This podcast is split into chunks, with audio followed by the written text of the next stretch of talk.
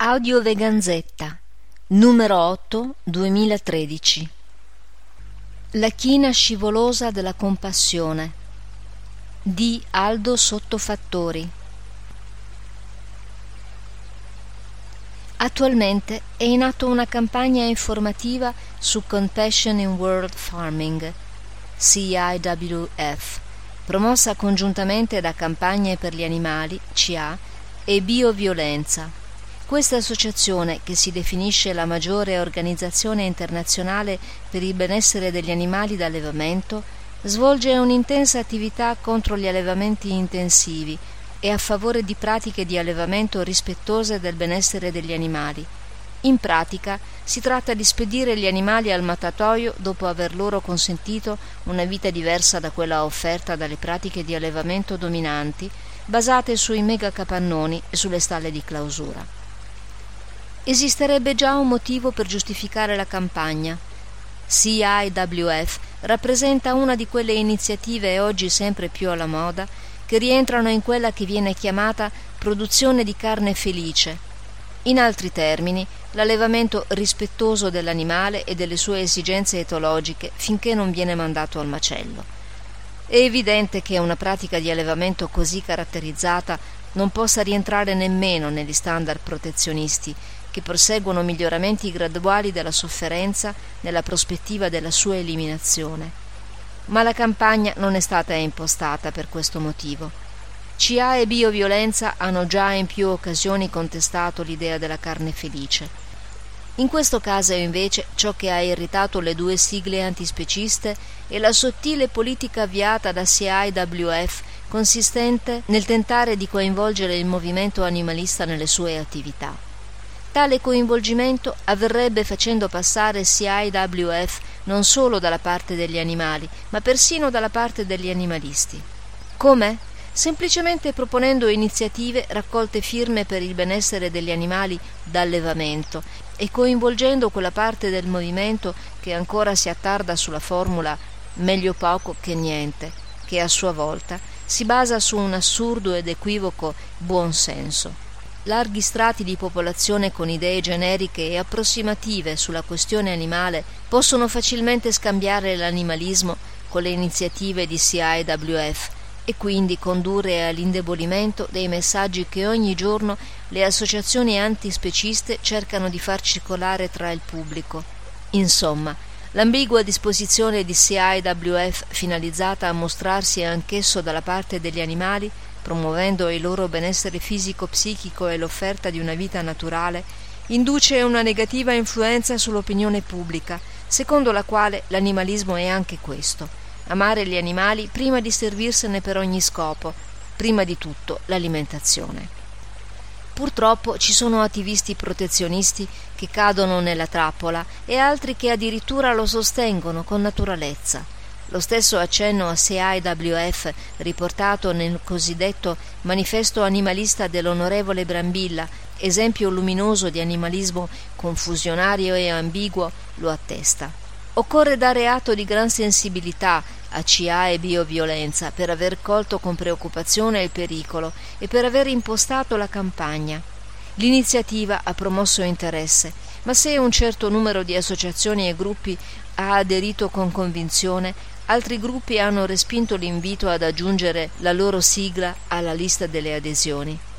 Si tratta di una situazione che non stupisce affatto chi conosce l'ambiente dell'animalismo italiano, che comunque non è molto diverso da quello degli altri paesi.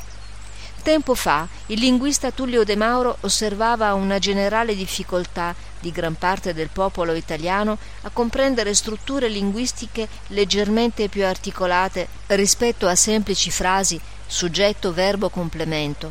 Evidentemente, le stesse difficoltà permangono anche tra certi gruppi di animalisti, che si distinguono dal resto della popolazione per una spiccata sensibilità verso la condizione animale, ma non necessariamente per altro. In effetti, alcune risposte fornite per giustificare la mancata adesione hanno dimostrato la mancata comprensione dell'obiettivo della campagna, che non era la carne felice, perché altrimenti la campagna sarebbe stata impostata in altro modo, ma nel sottile tentativo da parte di CIWF di confondere le carte in tavola e di presentarsi come referente per l'animalismo. Del resto, è detto chiaro, la campagna è stata ideata al fine di evitare questo connubio tra allevatori produttori paradossalmente sensibili alla sofferenza animale e il movimento di liberazione animale, connubio che distorce e offende la lotta per la liberazione e la dignità delle vittime. È facile giungere alla conclusione che queste non adesioni dimostrano ulteriormente l'importanza della campagna in atto Infatti, l'incapacità da parte di alcuni di relazionarsi con l'oggettività delle cose attraverso quello strumento così fondamentale e caratteristico della specie umana che è il linguaggio, comporta il rischio che gli stessi siano facilmente catturabili dalle ambigue manovre di CIA e WF. Tuttavia, altre risposte tendenti a prendere le distanze dalla campagna sono altrettanto istruttive per ritornare su una questione che si ripete periodicamente. Non sarà quindi inutile tentare di ribadire per l'ennesima volta un concetto assai semplice che fatica a farsi strada in certi ambienti di stampo protezionista.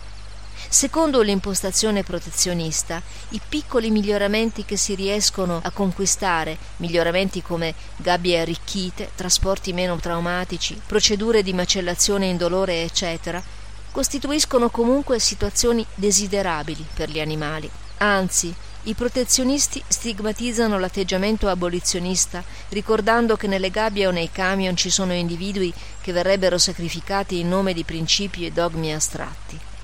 Che l'argomento sia portato fino in fondo o perfidamente lasciato sospeso, il messaggio è sempre lo stesso. In nome di principi siete disposti ad accettare una maggiore sofferenza altrui.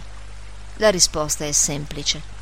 Le misure di attenuazione della sofferenza si dividono in due categorie. 1.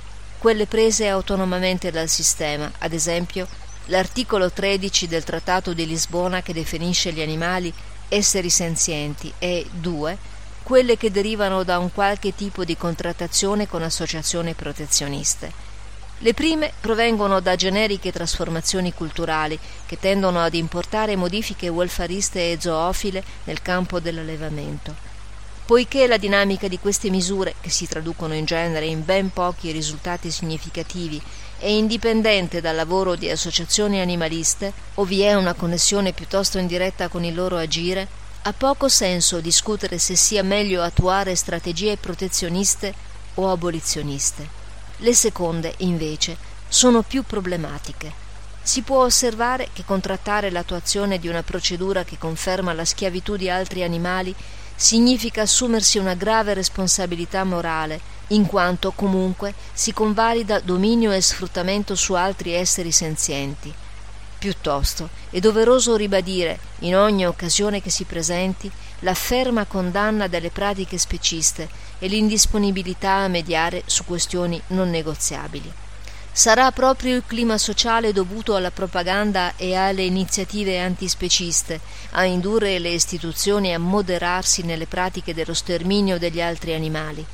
In altri termini, quelle lente trasformazioni nel miglioramento dello sfruttamento tanto ambite da protezionisti non sono il prodotto di una mentalità servile verso il potere specista, ma l'effetto delle lotte e delle iniziative abolizioniste. Opporsi, opporsi e ancora opporsi in ogni confronto sociale che può aprirsi significa costringere le istituzioni del potere a fare i conti con lo scarto esistente tra il decantato umanesimo della specie e le sue orride pratiche violente. Da questo scarto possono nascere le politiche riformiste, ma esse sarebbero del tutto interne alle scelte speciste e frutto dei sensi di colpa del sistema e non corromperebbero un'idea e il movimento che combatte perché essa si affermi.